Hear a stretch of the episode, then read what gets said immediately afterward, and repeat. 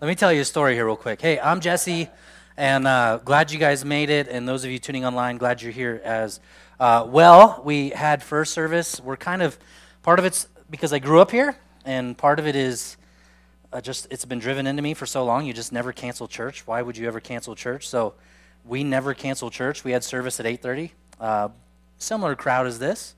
Uh, service at 10:30, and the first service was pretty fun because I was checking Facebook, and there are several of our congregants posting pictures of them trying to get to church at the 8 to the 8:30 service, and they didn't make it, which is pretty funny. But we have a, another gal who comes to church here, and um, she's growing in her faith, and she is just really excited about who Jesus is. I don't want to give her name away, but it's a pretty neat deal. But she she got her car stuck last night. She lives in Glenshire. She rode her mountain bike on Glenshire Drive to church this morning. Exactly. Yeah. So if you're not at church this morning, no guilt or condemnation. Um, hey, turn to Romans chapter 15. And what we do every year, Brad Beers started it last week. I'm thankful that he was able to fit in. I I lost my voice last week. You'll probably pick up a little bit that my speech is a little bit more labored than normal. Maybe you won't even notice, which is great. Uh, so I'm still kind of recovering from that. But um, every year we take about four weeks up until Christmas Eve and Christmas Day to celebrate Christmas. So all of our messages are, are about the Advent, and Advent just means coming the coming of Jesus, the coming of our Savior, the coming of the Messiah. Advent does two things for us. Number one, it focuses our attention on the miraculous virgin birth of Jesus from the very, uh, you know, the beginning of the story of Christ, the incarnation of God in the flesh. And then in Advent, we also celebrate the long awaited hope, and that's the title of the message this morning uh, Long Awaited Hope. The hope uh, from the promise that we have that there'll be another Advent, another coming of Jesus. And so we look back to the first Advent to give us hope for the first, uh, for, I'm sorry, for the second Advent. And Advent really is just a way for us to lengthen and to intensify the joy of Christmas. And we know that there are those who lengthen and intensify right after October 31st, right? You put up that tree October 31st. I was watching a cartoon with my kids the other day, and there was a funny show of, of a mom who got a Christmas tree on, on, on the just after October 31st, put up the tree. It died, so they had to get another one. And then that one died, and they had to get another one. They paid for three Christmas trees. So hopefully uh, your tree will be perfect for Christmas Day. Okay?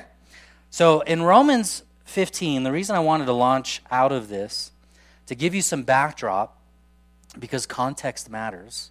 The book of Romans, uh, one, one of these days, we'll, we'll get to the book of Romans as a church, but it's a big book and it's a powerful book. And let me just give you, uh, before we get to chapter 15, some background understanding of where we're going uh, or what Romans builds for us to chapter 15. We'll tie it all into Christmas and into Jesus.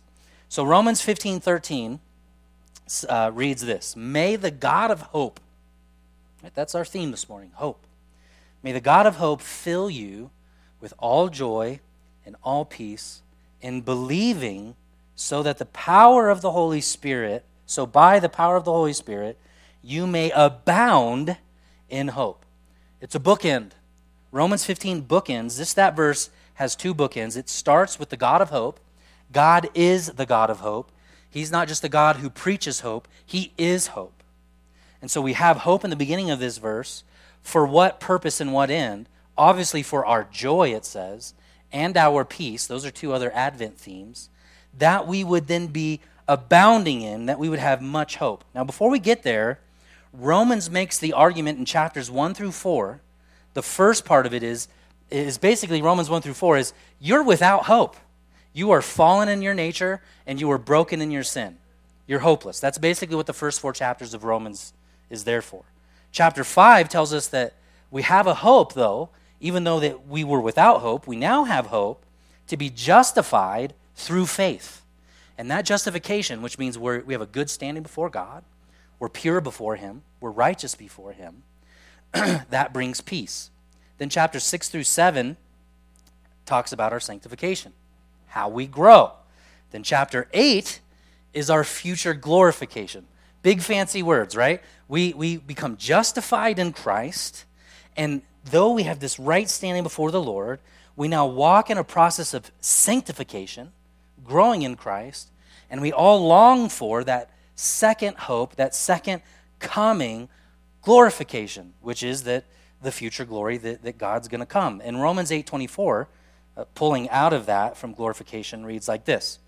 For in this hope, everyone say hope. There it is again. We were saved. Now hope that is seen is not hope. So we're going to define hope first. That's the first point is just how do we define hope? This verse kind of gives us an idea of how we do that. It says first of all, it's not seen. So hope is founded on something that isn't seen. That's what Romans 8:24 says. For who hopes for what he sees? But if we hope for what we do not see, which we have a hope, second coming, all the promises in Christ are yes in Jesus, we wait for it with patience. Right? Then chapters 9 through 11 of Romans continues, talks about how God calls people to himself in those in those chapters. I'm obviously summarizing a lot here, right? You understand that? You're like, wait a minute, Romans actually, okay, just highlighting. 12 through 15 tells us the marks of believers, chapters 12 through 15, the marks of believers uh, who live out their faith. Then he gives us closing remarks. And right there at the end, near the end, before the closing remarks, Paul says in Romans, we have a hope from the God of hope, and that we would abound in hope. So let's try to understand what hope is. Let's define it from what Scripture is telling us, and, and, and so we have an idea of what we're hoping in. Hope, the definition of hope, a simple definition, I've got two one that I wrote and one that I found online. Here's the one I found online.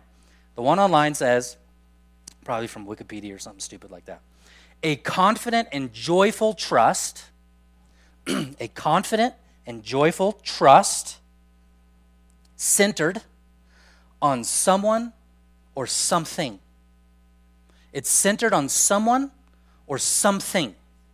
So there's an object of our hope. Just like when we talk about there's an object of our faith, right? You remember that? We, we're saved by faith, and we've talked about how, how it's not so much about your faith as it is the object of your faith.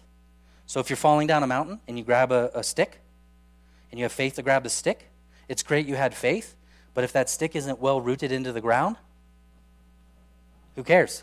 you still die. But if the object is rooted firmly into the mountainside, because the object of your faith is strong, it will hold you. Likewise, likewise with hope, hope is only as strong as the thing you're hoping in. Hope is only as strong as what you hope in. Now, a more rounded biblical definition of hope, which I've attempted to piece together, is this is how I've defined it.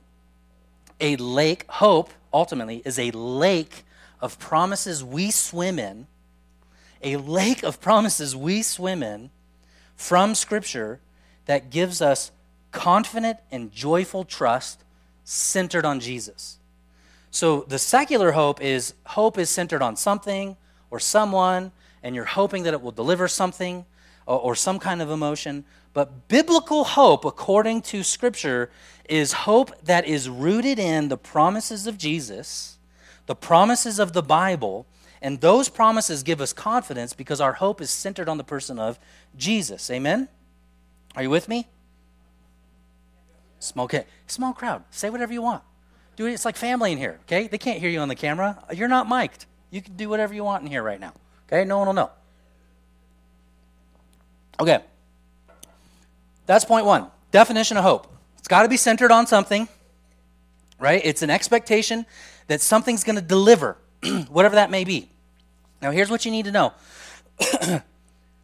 hope is part of the human condition. You are literally hardwired for hope. Paul Tripp says it like this He says, You don't live by instinct. Every decision, I love this, this commentary he gives us. Every decision you make is fueled or motivated by hope. Listen, that's a strong argument, but this is the argument that he's making. He's saying everything you do, Every choice you make, even the choices you made to get here this morning, or if you're online to not get here this morning, no judgment, no judgment. Every decision you've made is based on hope. It's fueled, motivated by hope, he says. And then he says this, and I believe this to be true Your happiest moments are about hope fulfilled. If you think about the times you were most joy filled, it was the moment that hope was filled. It, the cup of hope was filled. The expectation was filled. And your saddest moments are about hope dashed. You expected something, you wanted something, you didn't get it. Right? So for me, right, my wedding day was probably one of the one of if not the best highlights of my entire life. I had hoped for years to get married and now hope fulfilled. I finally got her and she said yes. right? That was it. She's mine. There's no getting out of this. It's a covenant. You're stuck with me forever. Right? It's one of those kind of deals. It's the same thing when I had kids right? Nine months of anticipation, nine months of is the child going to be healthy? I'm hoping the child will be healthy. I'm hoping the baby will be fine. Nine months of that. And then when you get it, happiest moments in the world. There's that child in front of you. Hope has been fulfilled. All of us have hopes, whether it's, I hope it snows, I hope it doesn't snow, I hope it stops raining, I hope my kids grow up to be good, I hope the church grows, I hope I'll find happiness. It could be a, an object of, of, of, of many things. The, the idea I want you to carry away with is that you can't get away from hope. And some psychologists would say you're actually born with hope, and at some point along the line, through childhood, your parents weed it out of you and you start to become pessimistic.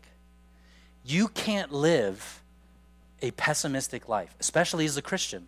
Could you imagine if you got up every morning and you're like, in your hope, your, your, your, your negativity, your mind of, of negative thinking was, I can't go out today. I might get in a car accident. I can't do this because I might die. I can't do this because I might get sick. I can't do this. we can't live that way. We have to live with the expectation of, and we all do, Everybody lives with the expectation that things are going to get better. Now, the downside to that, though, and this is why at Christmas time, hope is such an important message, is because in our society, hope is being utterly and completely suffocated. I mean, think of this for a moment. Th- these are recent statistics. Half of Americans, half, say they're without hope. Half. In addition to that, if you've done any studies at all, you know that drug and alcohol related deaths are higher than they've ever been. Way higher than they've ever been. Blowing records out of the water with addiction. In addition to that, the same studies say that Americans have never been more stressed. Can you relate? That Americans have never been more stressed than they are today. And, and then the most recent studies say 42%. This is from Barna, who does a bunch of research for churches. Barna says 42% of pastors are looking to leave and go somewhere else. Uh, I am in touch with a guy uh, online, pastor online, and he was saying that uh, he knows three pastors in the last week that have quit. Why? No hope. There's no hope. And what Romans says is, Romans tells us that he wants to be the supplier of our hope. He wants to fill us with hope so that we'll have peace and joy. Do you see that in Romans? He wants to fill you with hope. And now, the only way that you can kill, like, the only way you can open the door to a lack of hope, the only way that you can kill hopelessness and unlock the door to more hope is by putting to death your false hopes. Putting to death your false hopes. So, what do I mean by that? Well, all of us have false hopes. And false hopes assault real hope that is centered on Jesus. And false hopes can be anything, it could be a number of things. A false hope could be, uh, for instance, there's football on today. There are many who have a false hope in their team winning, right? How many people uh, on a Sunday go to a stadium and dress like their football team, paint their faces, scream and yell? Somewhere in Buffalo, there's 10 feet of snow just like us, and there's some lunatic with his big old belly painted blue, and he's not wearing a t shirt, but he has a beanie on. And he's cheering for the Buffalo Bills, right? That guy, that you tell me what happened. He has every hope right now that his team's going to win, but if his team loses, his whole day's ruined. I mean, how many of you seen the ridiculous videos of somebody's team losing and, and they punch their TV or they throw something at their TV? False hope. Your identity should never be in a football team, it shouldn't be in power. It shouldn't be in a politician, though much of our nation has tried to put their hopes in their, its political party. You could put your false hope in an ideology, or you could put it in money, or you could put it in sex and pleasure. You could put it in success or work. You could even put your hope in your marriage and your kids. None of that necessarily is bad in and of itself, but when it becomes your ultimate hope, eventually it will fail you. Remember what I said? Your, your hope is only as strong as what you're hoping in. Which means if it doesn't have a lot of strength, it's, it's going to fail you in some form or another. Now, it has been said that you could take all of these different false hopes, think of them like a tree. So a tree grows and it produces fruit, right?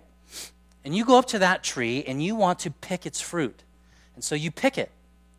Now imagine if that tree, metaphorically, was a tree of your false hopes.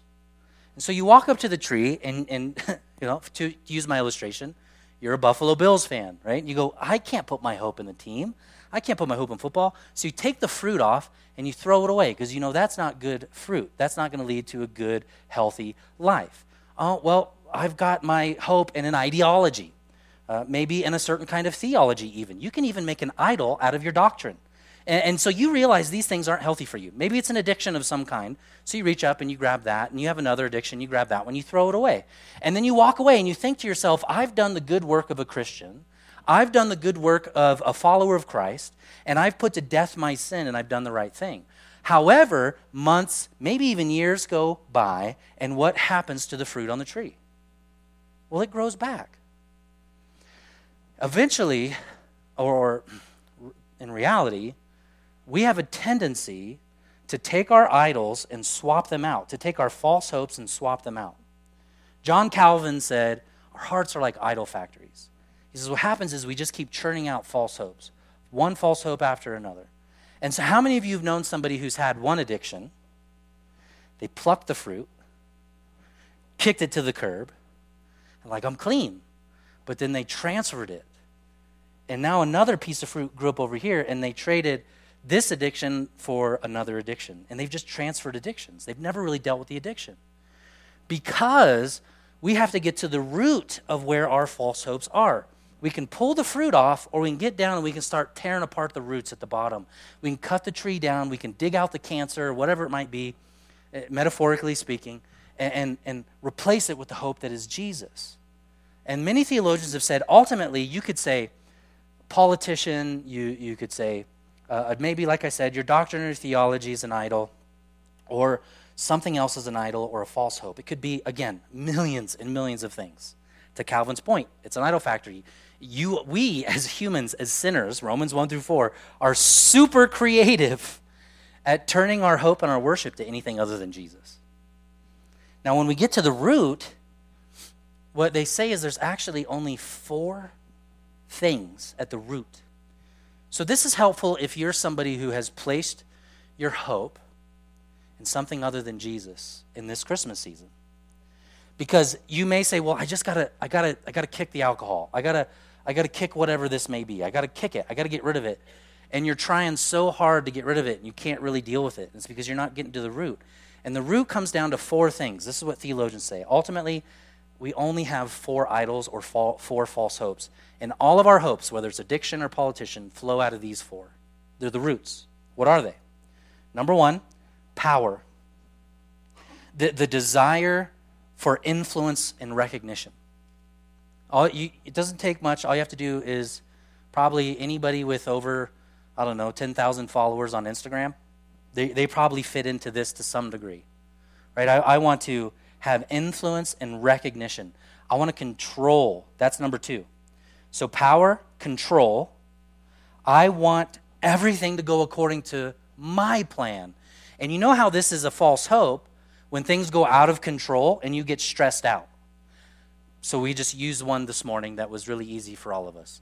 If you got up this morning and you were like, I got to shovel this and I got to blow that. False hope. that, that's the, that is your idol of control. I feel stressed because things are out of my control. The third one is comfort or pleasure. Comfort. This is kind of mine, man. I love chilling on my couch. I like watching a good movie. Right? Life can be so stressful. It's like just just give me time next to the fire. Right? You got to have the right clothes on. You got to uh, feel comfortable. You don't want to be in an environment where people are going to talk to you too much if you're an introvert, and, and you want to control that because that's part of your issue too. But you just don't want to be uncomfortable. You don't like exercising because that doesn't feel good. Anybody in that boat? I mean, I know I'm not, I'm talking to Truckee people. We all exercise, right? How about this? Everyone knows I do cold plunge. Uh, I do a cold shower in the mornings now because of my experience with cold plunge. You know, in part, why I do that? To choose the hardest thing I can possibly choose in the morning. Get it out of the way. Right? Everything else after that will be easy. Just choose hard instead of comfort. And if you take a cold shower in the winter in Truckee, you're ready to go for the day. And you have an ice cream headache, like no, you can't believe. The last one is approval, longing to be accepted or desired. So those are the four ultimate roots of our false hope. Again, if you're going to have real hope and you're going to keep hope alive, you have to dash these four idols. How do you do that? It's the opposite of those things. It, it, ties them back into the gospel. Here's the four. Number one, if you if your God is a God of power, like idol, an idol of power, a false hope of power, you have to yield to his power. It's not about your power, it's not the power you possess, it's the power he possesses. And you yield to it. Number two, you submit to his control. You can't control things. Control is an illusion. But you submit to the control of Jesus and you surrender to all of the things that are God's. So this morning, I wasn't anticipating the amount of snow we got this morning. I thought we'd have some because I went out last night roughly around 10:30 to kind of clear things out, thinking, "Oh, it'll be easier this morning," you know. And then I woke up and I was like, "Huh, hope dashed. I was wrong." Our children's director called me this morning while I was clearing snow to let me know because they live in Reno that they weren't going to make it. We don't have children's shirts next door. It's just flexible, right? Blessed are the flexible, for they're not been out of shape. That was the line in San Diego when I was uh, ministering down there. Blessed are the flexible, for they're not been out of shape, right? And I woke up this morning and, and, and it's kind of, okay, I got more to do. I was short with my, my children's director because they were telling me they couldn't make it. And I was like, I got to go. I've got to get to church because I'm trying to make it because I still have to preach. No one else needs to be here, but at least I need to be here, right? This part's important. And so I was short with them. Why? Because I wasn't completely submitted to the, the, the control of God. And so you have to yield to his power, yield to his control, and then you have to remember he is the greater comfort. If, if comfort is your God, you have to remember that only Jesus can comfort you. Only he is the balm to the soul that you need. And then lastly, you have to rejoice in his approval. You can't get it from Instagram. You can't get it from people. You can't get it from online.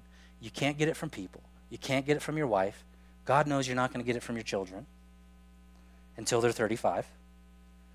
You have to get it from the Lord. And here's the deal if your hopes are in these false hopes, you will find yourself alone, powerless, and limited.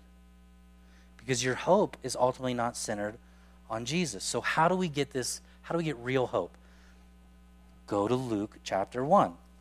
I want to talk about keeping hope alive. Luke chapter 1. Now, if you're not familiar with um, Luke 1. Luke is the beginning of the Gospel of Luke. It's an orderly account that has been compiled by Luke to present to us the story of Jesus. And before the first advent of Jesus, before the first coming of Jesus, this gospel starts with a priest, a priest's wife, and then a little bit Larry, Larry, a little bit later, we'll get to Mary. Now, not this morning so much, we're mainly going to focus on, on the priest and the priest's wife and where he puts his hope. So, so here's what's happening in Luke. Detailed story. Verse, uh, jump to verse 5, and we'll read here what's happening. This is Zechariah the priest. he has been chosen to light the incense in the temple. Huge blessing to do this. Not every priest was able to do this. You were selected to do it by lottery. And if you got it, it was a huge blessing. So Zechariah this season has the opportunity, he's older in age, and he has the opportunity to go into the temple to light the incense that represents the perpetual praise and perpetual prayer of the people unto God. And so it's like an ever increasing worship to God, is what it's supposed to be. And so he finds himself going into the temple, and this is where we're at in the story. Verse 5 In the days of Herod, king of Judea, there was a priest named Zachariah of the division of Abijah. And he and his wife, from the daughters of Aaron, and her name was Elizabeth. And they were both righteous before God, walking blamelessly in all commandments and the statutes of the Lord. But they had no child because Elizabeth was barren and both were advanced in years. Okay, so they had a hope. That, that's essentially what the text is saying. They wanted a child, and they've never been able to have one. And now, much like Abraham and Sarah, they are childless, advanced in age. Now, while he was serving, verse 8, as priest before God, when his division was on duty, according to the custom of the priesthood, he was chosen by lot. Remember, I told you it was by lottery to enter the temple of the Lord and burn incense. And the whole multitude of the people were praying outside at the hour of incense. And there appeared to him an angel of the Lord standing on the right side of the altar of incense. And Zechariah was troubled when he saw him, and fear fell upon him. But when the angel said to him, Do not be afraid, Zechariah, for your prayer has been heard, and your wife Elizabeth will bear you a son. You shall call his name John. And you will have joy and gladness, and many will rejoice at his birth, for he will be great before the Lord, and he must not drink wine or strong drink, and he'll be filled with the Holy Spirit, even from his mother's womb. And he will turn many of the children of Israel to the Lord, their God, and he will go before him in the spirit and the power of Elijah, to turn the hearts of the fathers to the children, and the disobedient to the wisdom of the just, to make ready the Lord a people prepared. So, this is John the Baptist that they're speaking of. Now, let me just take a side note to say this because I think it's important to mention it. The Gospel of Luke starts with two women and two wombs. And I think this is important because in Jesus' day, women were not elevated to the same status as men, and neither were children. Children were actually seen as, as kind of a, a problem because they weren't guaranteed to live. Birth was a big deal. Women died all the time during childbirth. And so, society at that time just had a lower view. But God comes into the picture and God elevates the status of women and says, listen, women have a very important role in the kingdom of God. They have a key role to play within the church and within the proclamation of the gospel.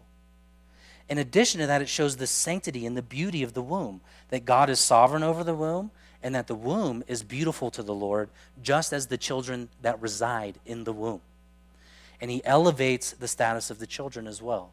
So I, I, just think it's important for us to see in the text that God has always seen sanctity of life in children as a big deal, and sanctity of women and the beauty of women in a righteous way is a big deal. And we as men should be doing everything we can to be elevating that status, guarding that status, and living for them in a sacrificial, self denying way that they would flourish in their roles in the kingdom of God. Amen? All the women said amen, and all the men said to their wife, amen. So, with that said, now, what do we see here? Remember my definition that I kind of pieced together? Swimming in the promises of God is hope. And if we want to keep hope alive and we're going to swim in the promises, there are six promises that are given to Zechariah in this passage. And though these promises were specific to him, I think from a broad scriptural uh, speaking, at least, we can apply them to us as well in our own right. What are the six promises that will help keep hope alive? Number one, look at verse 13. Your prayers have been heard, and they've been answered. The first promise we have, 1 John 5:14 says this as well. We have to have confidence that he hears us. The first promise we swim in is when we speak, God is in tune to your voice. And not only is he in tune to your voice, he's in tune to your heart. That's why when, when Scripture says, even when we don't know how we should pray, and it talks about that kind of prayer that is groaning, you know, we don't know what to say, we don't know how to say it. But God knows the heart of our prayer. My friends, if you're going to keep hope alive, and if you're going to keep your hope centered on Jesus, you have to be a person of prayer, but you have to be a person in faith that you understand that God hears that prayer. And God's going to answer that prayer according to his timeline. Remember, this has got to be a big deal for Zechariah. He's in the temple and he's serving. And, and before this, excuse me, before this, God had been speaking to his people throughout generation after generation prophets and judges and kings. And then after Micah, you get a 400 year silence. God no longer speaks. There's a promise of a Messiah in the last kind of speech of God, if you will. But then 400 years where God doesn't speak. What do you think that was like for the people of Israel? Where's Yahweh? Has he abandoned us?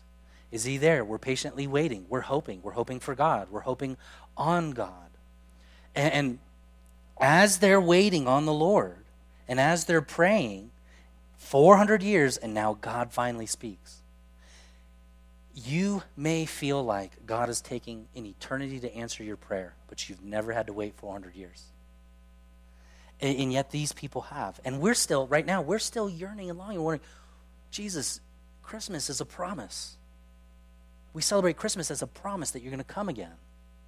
But when you look outside, unless you are studying, you know, some of your end times theology and eschatology, you might look into the world and go, it's all hopeless, like everybody else.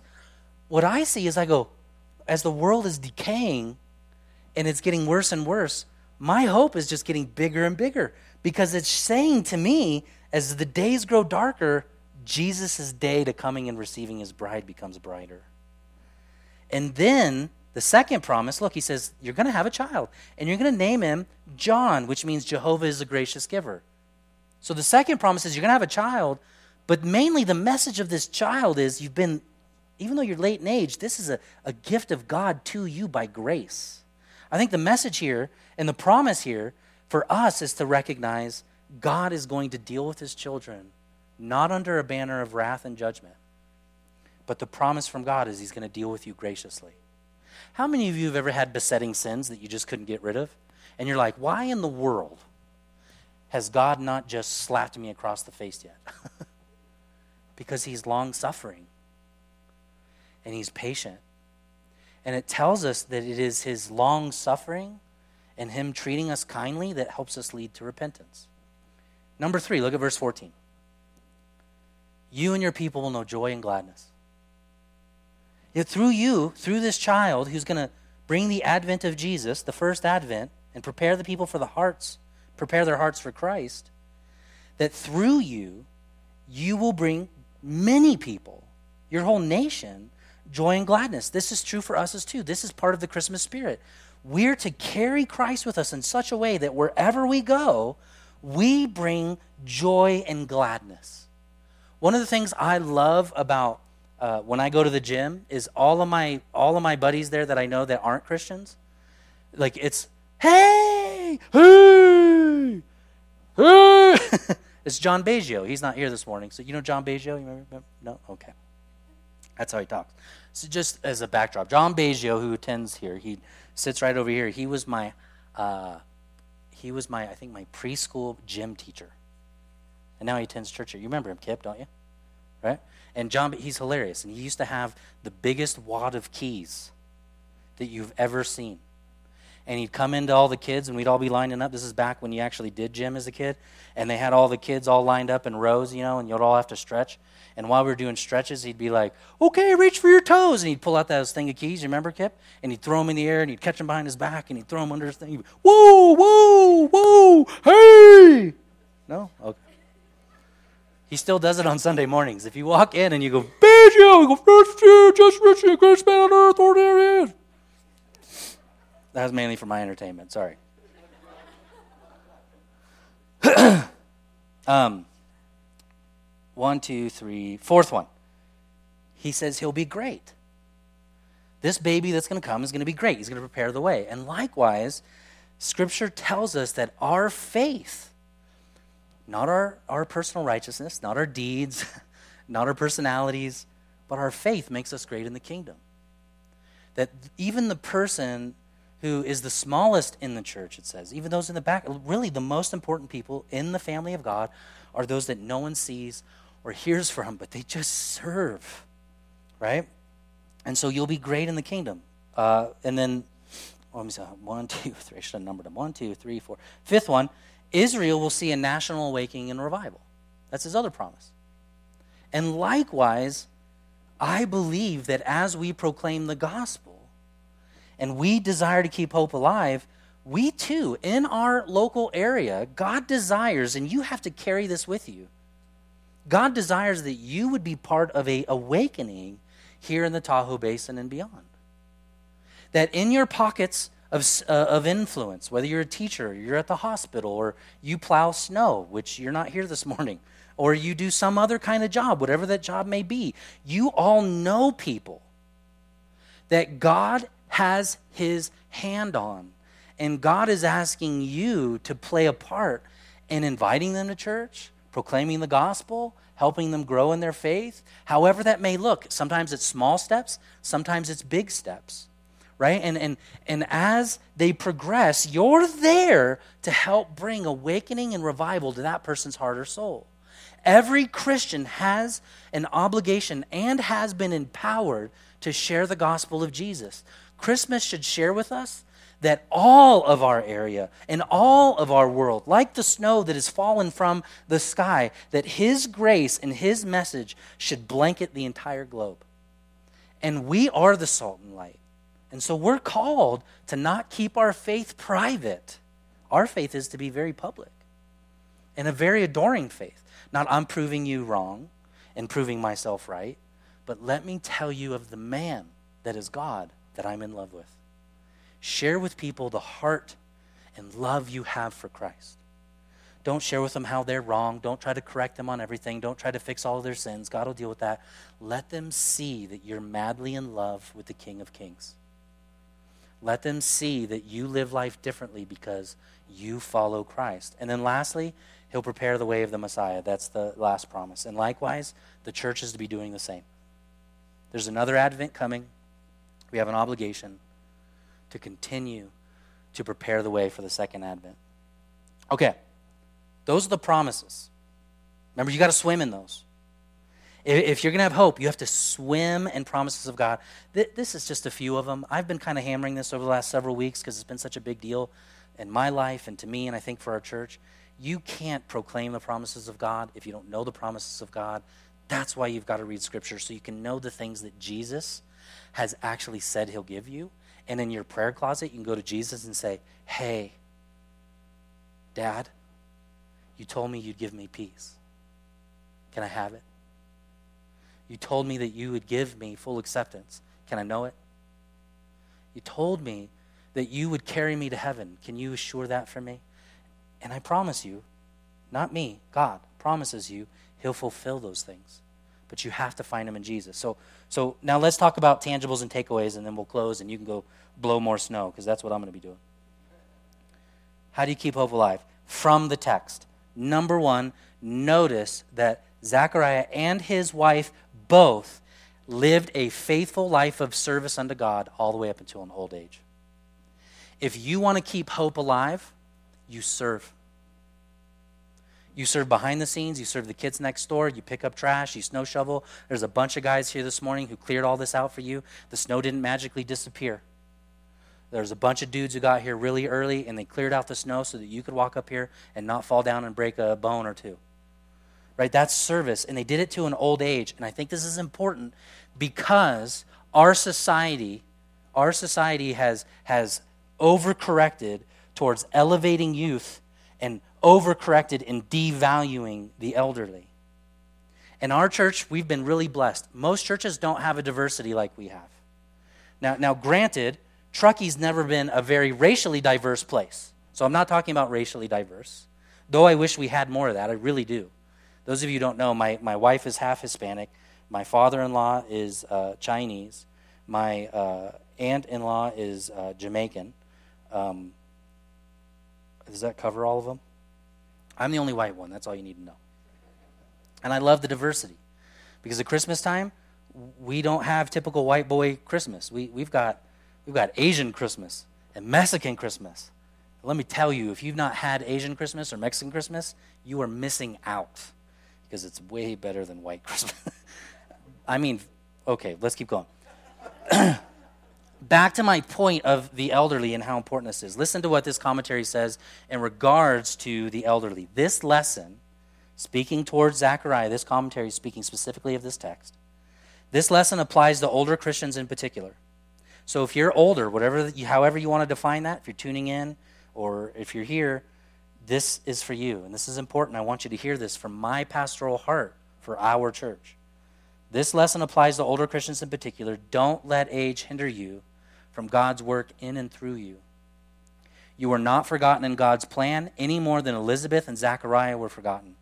You are a vital part of God's plan in the church. In fact, without you, we cannot do the one thing that Christ commands in Matthew 28 18 make disciples. Christ has ordered things in his church in such a way that the older persons, who? This is scriptural. It is the older persons among us who are meant to teach the younger. Don't believe me? Read Titus chapter 2, verses 1 through 10.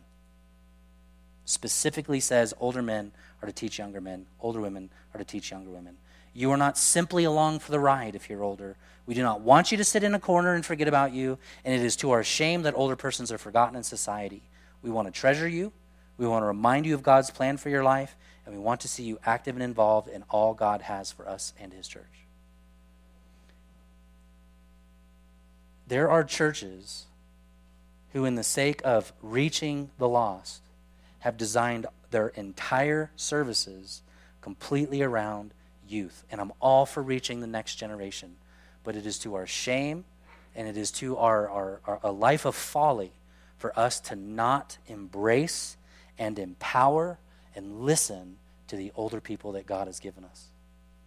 Because they know things we don't know. Guess what we live in? We live in a society where everybody has knowledge. You can Google anything you want. But you know what we don't have?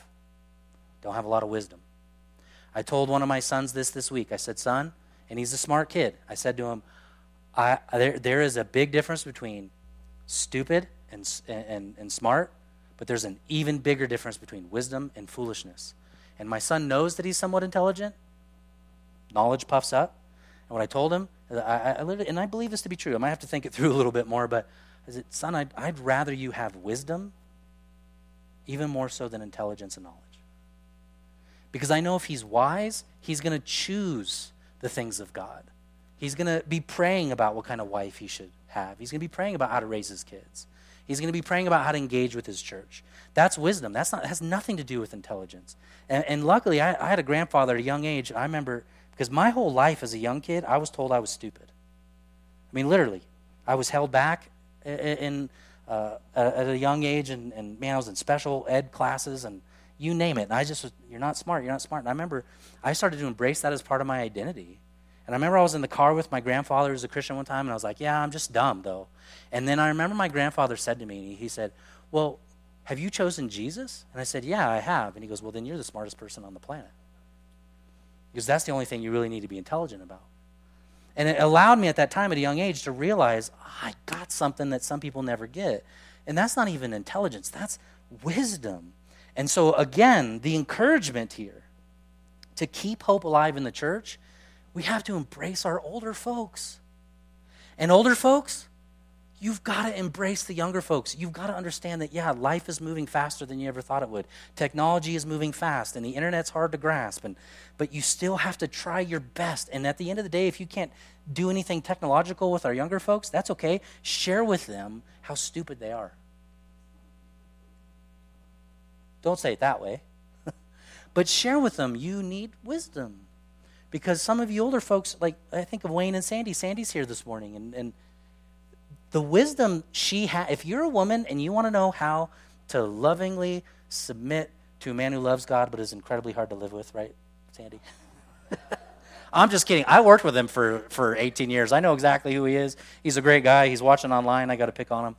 Uh, but the wisdom she possesses in how to love a husband,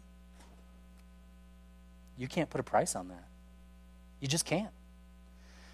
And it's to your folly, if you're younger, by not seeking out someone like Sandy or Wayne. It is. It's to your folly. It's not to your betterment.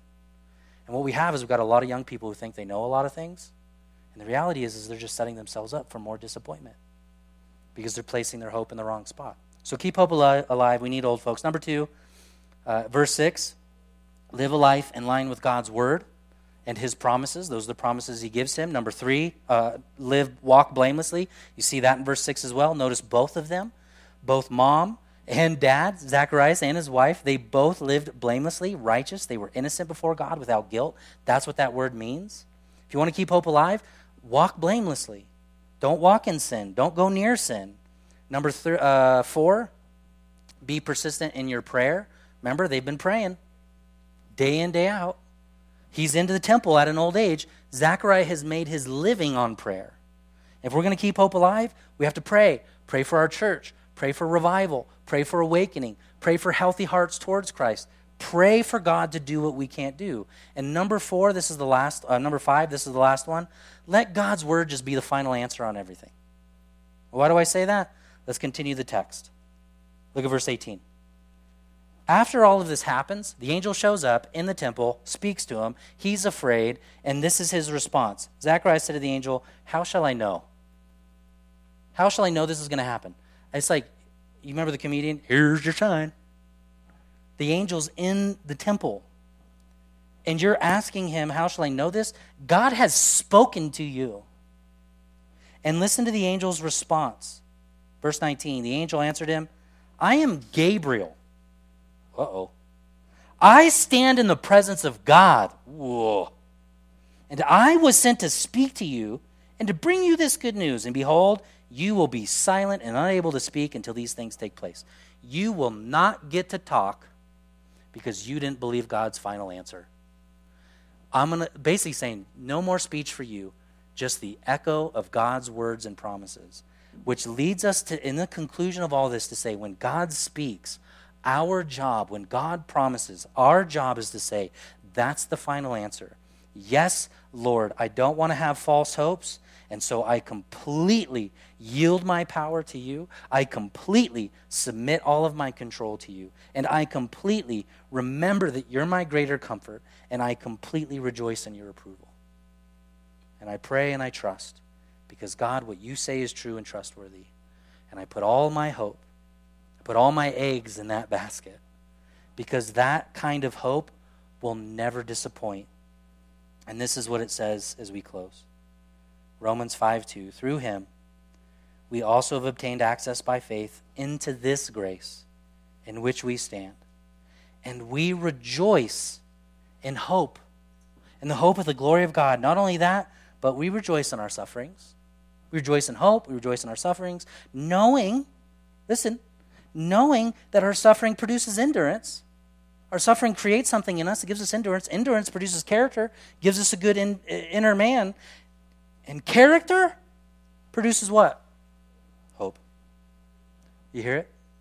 It's almost as if he's saying the more you put your life in Christ and the more you align yourself with Christ, the greater your hope will be, the more joy you'll have, the more peace you'll possess. And you need to walk in that every single day. Because hope is not conditional, it's not based on if it snows or if it doesn't snow. It's not based on if you get married or if you don't get married. It's not based if you can get pregnant or not get pregnant.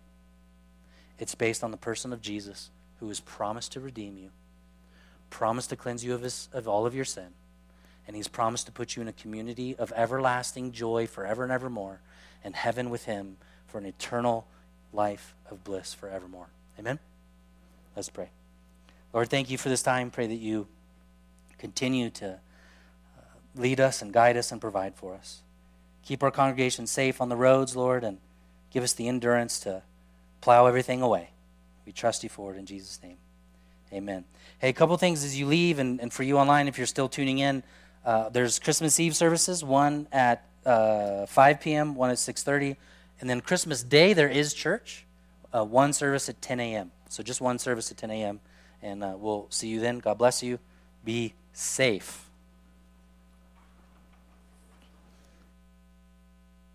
Brightly